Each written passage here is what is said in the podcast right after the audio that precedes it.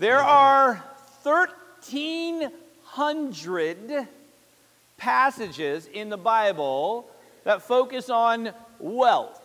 1,300 passages in the Bible on wealth. The Bible, however, is virtually silent on debt, at least to the borrower. There's only one half of one proverb that even addresses debt and that of the, the role of the borrower. And this is what it says Proverbs chapter 22, verse 7. The second half of the verse says that the borrower is slave to the lender. That's it enough said. We don't need to hear any more than that. If we read Proverbs 22 7, which says that the borrower is slave to the lender, how many of you want to be slaves to someone else? Okay, so let me ask this a different way. How many of us would like to be completely out of debt and to know that there is no debt over our head? Just raise your hand if you'd like to be in debt, or out of debt, rather completely out of debt. And I hear a couple of hallelujahs. Maybe that's how I need to start every service from here on out. How many of you want to be free of debt? Whoo, praise Jesus. Hallelujah. And I would, I, I, would, I would say if you look around, almost every hand was up, and those hands that were not up are, are were, were, were sleeping. Um, debt debt, the, the, the, reality is this, and I knew that going into it, when you ask a question, how many of us want to be out of debt? Every hand would go up, and here's why debt is a hope sucker. Are you with me? Simply put, and this is not my words, simply put, debt puts a dollar sign on how much of your future you have spent in your past. Are you with me? And so, if we have a debt hanging over our head, it is sucking the hope out of our life because we're thinking, you know what? Some of those things that I owe on still, I don't even own anymore. I don't even get to see that car, but I'm still paying on that car, right? Or, you know what? The, the, the joy that I thought I would get out of this possession of mine that I went into debt for, I've lost that joy. I don't see the, the, the, great enjoyment coming from that. Or perhaps, you know, we can keep going on and on and on. The things that have put us into debt or put Americans into debt these days are not all that wonderful. And so we read he, uh, Proverbs chapter 22, verse 7. The the borrower is slave to the lender, and we say, Well, I don't want to be a borrower. I don't want to be enslaved to anybody else. So, enough said. That's it. And I say the Bible is almost silent on debt to the borrower. But it has a lot more to say to the lender. And so that's what we're going to talk about today is debt from the lender's point of view. And then we're going to come back and touch again on what it means to be a borrower, to be someone who is in debt. Basically, what the Bible says to the lender is that the one whom has been entrusted with money, and if you were here last week and you can remember back seven days, that's what we talked about. Those that have been entrusted with great earthly treasure, which is almost all of us. Raise your hand if you've got some earthly treasure.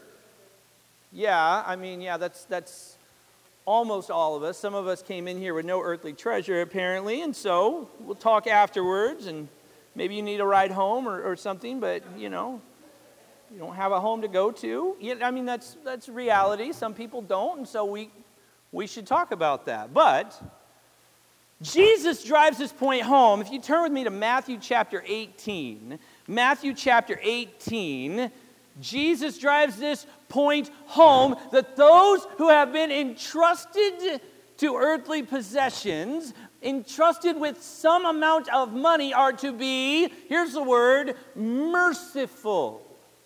Christians should be some of the most merciful people in the world. Can I get an amen to that?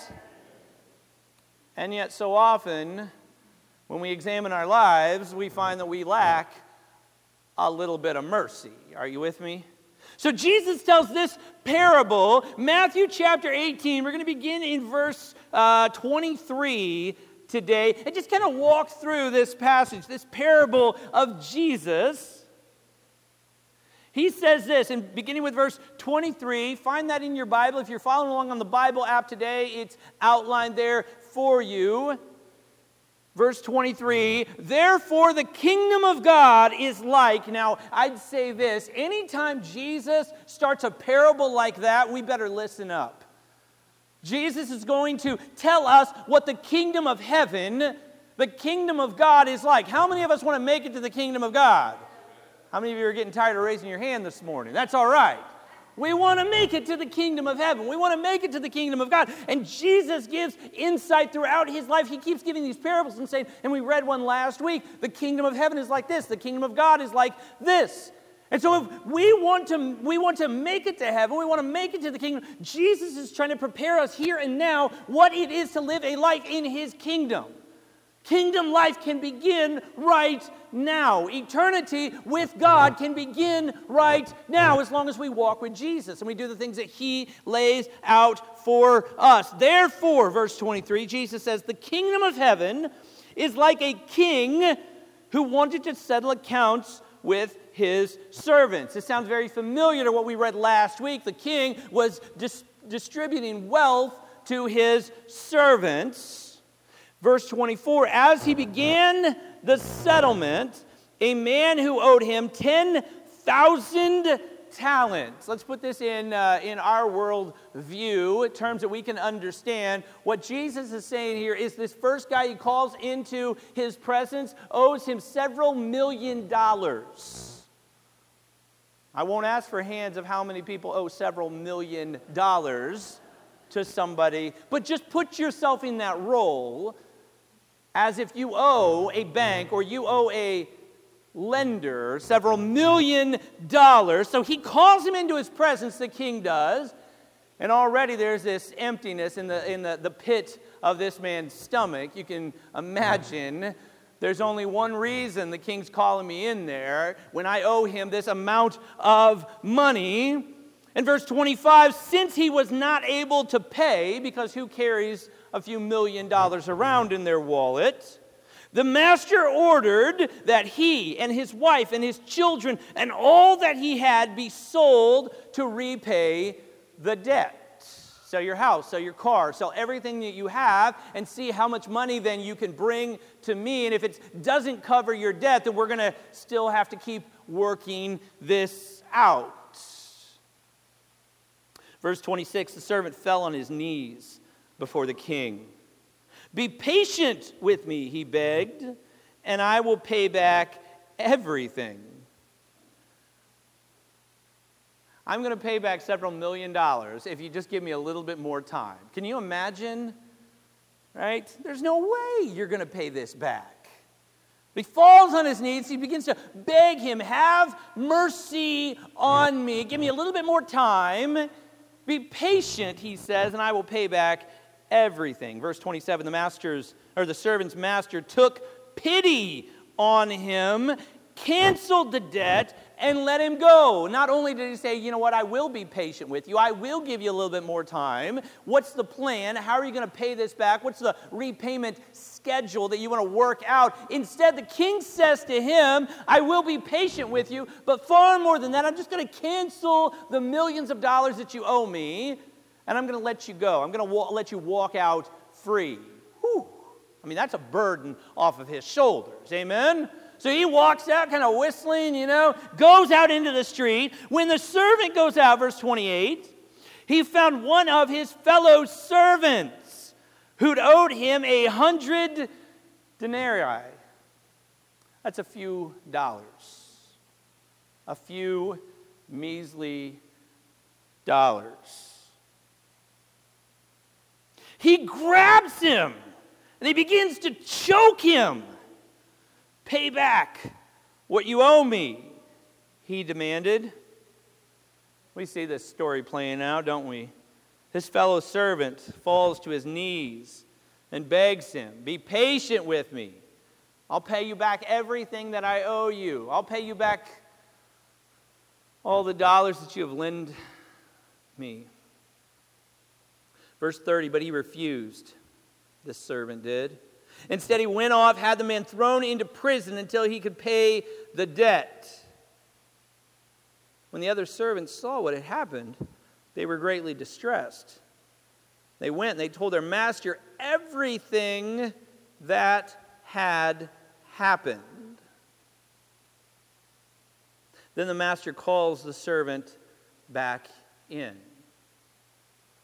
No longer owing several million dollars, the servant goes in, you know, light burden on his shoulders. What does he have to worry about any longer? I can stand in the king's presence because I don't owe him a penny. So he walks in there and he hears this word, these words You wicked servant. Ouch. What kind of a greeting is that, king?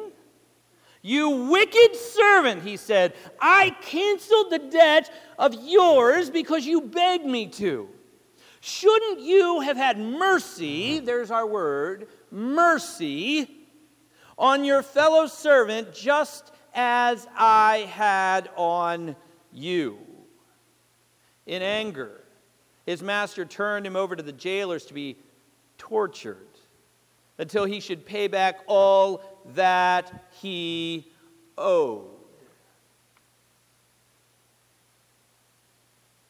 How much debt, I wonder, do we have hanging over our head? How much, not just financial debt, do we have hanging over our How much sin debt do we have hanging over our head? And yet Jesus comes into the world and he cancels it all, doesn't he? And get a hallelujah to that? If we can hallelujah being out of debt, we can hallelujah Jesus forgiving all of our debt, all of our sin, everything, and saying, you know what, I cancel it all, go walk out of here a free man, a free woman. And Jesus tells this parable to Peter, who, like us, probably thought that he was being surprisingly generous by offering to forgive his brother how many times? Seven times, Peter says. How many times should I forgive my brother? Up to seven times? Maybe 70 times?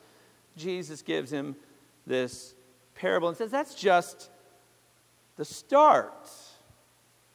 He says, Here's a story about an unmerciful servant and a king who, who had forgiven him completely and yet he goes out and he finds a fellow servant. He chokes him and demands that he pay back every penny that is owed. And Jesus says to Peter in verse 35 This is how my heavenly Father, this is how your heavenly Father will treat you unless you forgive from your heart.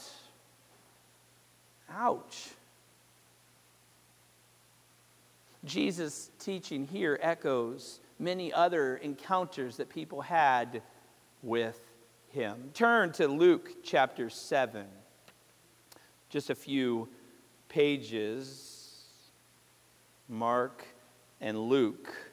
Luke chapter 7. And this is a very real account of what happened to Jesus one day. Matthew, or I'm sorry, Luke 7, verse 36, when a Pharisee who is a teacher of the law, a leader in the synagogue, he says to Jesus, I want you to come over to my house and have dinner with me and my friends. Luke 7:36. Now one of the Pharisees invited Jesus to have dinner with him. So he went to the Pharisee's house and he reclines at the table.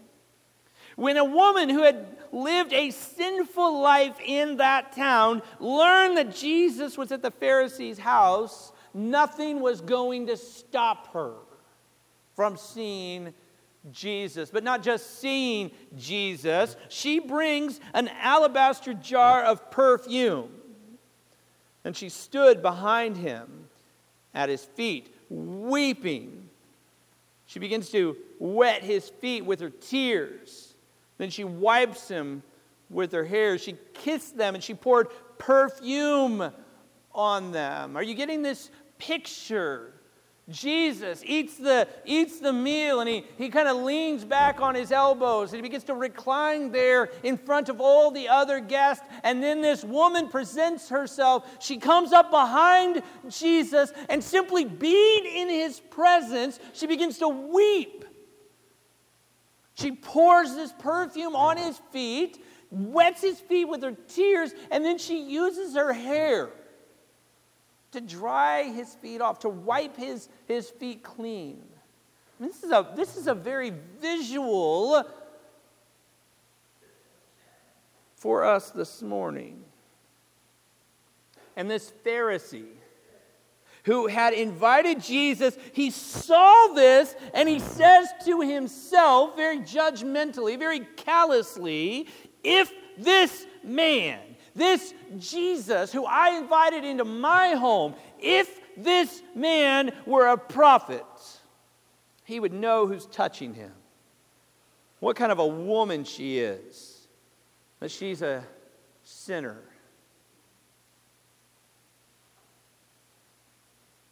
Jesus answered him, Simon, I have something to tell you. Notice that this Pharisee, Simon, he didn't say a word to Jesus. He thinks these things in his mind. You ever think something negative about somebody else? And I do it all the time. Sometimes I'm standing right here. No.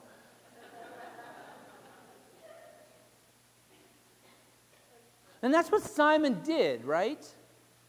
He looks at Jesus, and at that moment, he not only judges this woman, this sinner, this woman who has a past, who does not belong in Jesus' presence, he not only judges the woman, he judges Jesus himself. If that man were truly a prophet, he would know what kind of a wretched, dirty, sinful woman is in his presence, who he's allowing to touch him and to anoint his feet. That cannot be a prophet because she is a sinful woman. So Jesus answered him, Simon, I have something to tell you. Jesus ever corner you, say, I have something to tell you. I got something to set straight. Tell me, teacher, he says. Two men owed money to a certain money lender. One owed him 500 denarii, the other 50. Neither of them had the money to pay him back, so he canceled the debts of both. Now, which of them will love him more? Simon, I love his answer. I suppose, Jesus, now there's no supposing about it, it will be the one who had the bigger debt canceled. You have judged correctly, Jesus said, verse 44. Then he turns toward the woman, Jesus does, and he says to Simon, turning toward the woman, saying to Simon, Do you see this woman? Well, of course you see this woman. You've already judged her. You see her, she's there. I came into your house, you did not give me any water for my feet. But she wet my feet with her tears, and she wiped them with her hair. You did not give me a kiss, but this woman, from the time I entered, has not stopped kissing my feet, the dirtiest part. You did not put oil on my head, but she has poured perfume on my feet. Therefore, I tell you, her many sins have been forgiven not because of the action that she has taken, but because she has loved much. And then Jesus says this, but he who has been forgiven little also loves very little. The one who has been forgiven very little loves very little. I'd confess to you, my church, that there are times when I lack mercy. I lack compassion. I lack forgiveness. I lack love. And I don't just confess that to you, I confess that to Jesus. There are things in my life that sometimes blind me to forgiving someone else. The anger builds up, this, this arrogance builds up within me, and I think, well, how dare they do that to me? Are you with me? And then Jesus pulls me aside and says, Adam, I have something to tell you. Tell me, Jesus, we're in a good relationship. I mean, come on, tell me. You see that person over there? They love me deeply. They're broken. They're hurting. You don't know what's in their past, but I do. I can tell you, you need to forgive that person. You need to love that person. You need to look at the example of their love for me. Maybe you need to check your life right now. Are you with me? The one who has been forgiven little loves little. See, I don't think it's a matter of, well, I get blinded and I start to judge other people, or I lack love and I lack mercy and I lack forgiveness. I think it is sometimes I get blinded and I forget just how much Jesus has forgiven me from. And I think we're all guilty of that at different points in our life. We forget just how much Jesus has forgiven us of. And there are times that we need to check our lives. We need to go back to the throne of Jesus and his throne of mercy and his throne of grace and see his love with fresh eyes once again and realize, Jesus, you've called me. Not only have you called me out of this life of sin, you've canceled my debt, you've wiped it all clean, and you said, walk out in freedom. We celebrate that. We come together as a church and we celebrate that. But I think sometimes we're guilty of walking out of these doors as, as free men and women walking with Jesus, and we see someone who has a debt owed to us, something that we think they need to approach me. They need to repent. They need to apologize to me, and they haven't done that yet, so I'm still going to hold on to their, their debt. I'm going to choke them until they repay it. I'm going to demand that they give it back in full to me. And I think at those times, our Heavenly Father wants to call us back into His presence and say, How dare you hold that debt above their head? The one who has been forgiven little loves little, but the one who has been forgiven much loves very much. What have you been forgiven of? What debt has Jesus canceled and said, walk out in freedom? Face the world without a burden on your shoulders, knowing that there is nothing I hold above you, knowing that you are perfect and righteous and redeemed in Jesus Christ. And he says, I've canceled it all. That's the point of the cross. And then Jesus says, walk out in freedom. What have you been forgiven, forgiven of? And I think the second question is, how are you forgiving? How are you showing mercy? How are you loving those that Jesus brings into your life? So, the first step for us this morning is to remember all that Jesus has forgiven us of. Remember, examine your life and remember that Jesus has called you, not only called you out of a life of sin, he has called you into a life of freedom, where there is no more burden over your shoulders. And I say it again Christians, that is, followers of Jesus, his church that bears his name, that is empowered by his spirit, we should be some of the most loving, some of the most merciful, some of the most forgiving people in the world today. See, we're talking about finances. And Jesus is financial advice. This is financial advice, but also forgiveness advice. And both are debt that is owed to us that we have the choice to make. Every moment of the day, we have the choice to, be made, to, to, to make. Will I forgive? Will I love? Will I show mercy just as Jesus has loved and forgiven and shown mercy to me? Or will I hold it over somebody's head? Will I see them on the street and demand that they pay me back? And, and just continue to hold on to this Christians, the church in Jesus should be some of the most loving, merciful, forgiving people in the world today. Amen? And so I want to close just by considering this simple question What debt is God calling you to forgive right now? What debt is Jesus calling you to forgive right now? Father, we come before your throne of grace and mercy because we need help. If we're honest before you, Jesus, we would admit that we all have blinders in our life, things, Lord Jesus, that keep us, Lord, from seeing people, that keep us, Lord Jesus, from fully loving, that keep us, Jesus, from fully forgiving, that keep us, Jesus, from showing the mercy that you have first shown to us.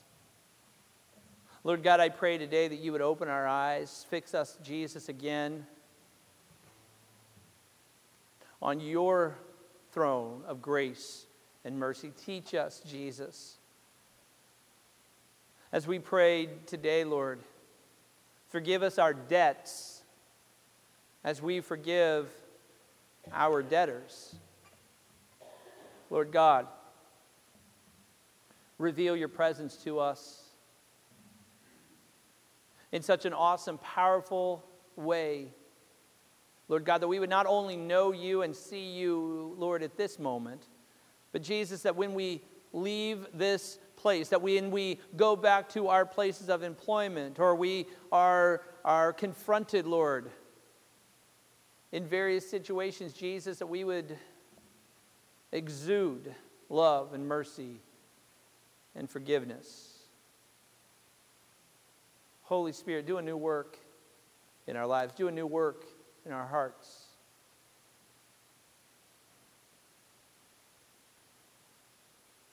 And we will thank you and we will praise you for all that you continue to do in us and through us.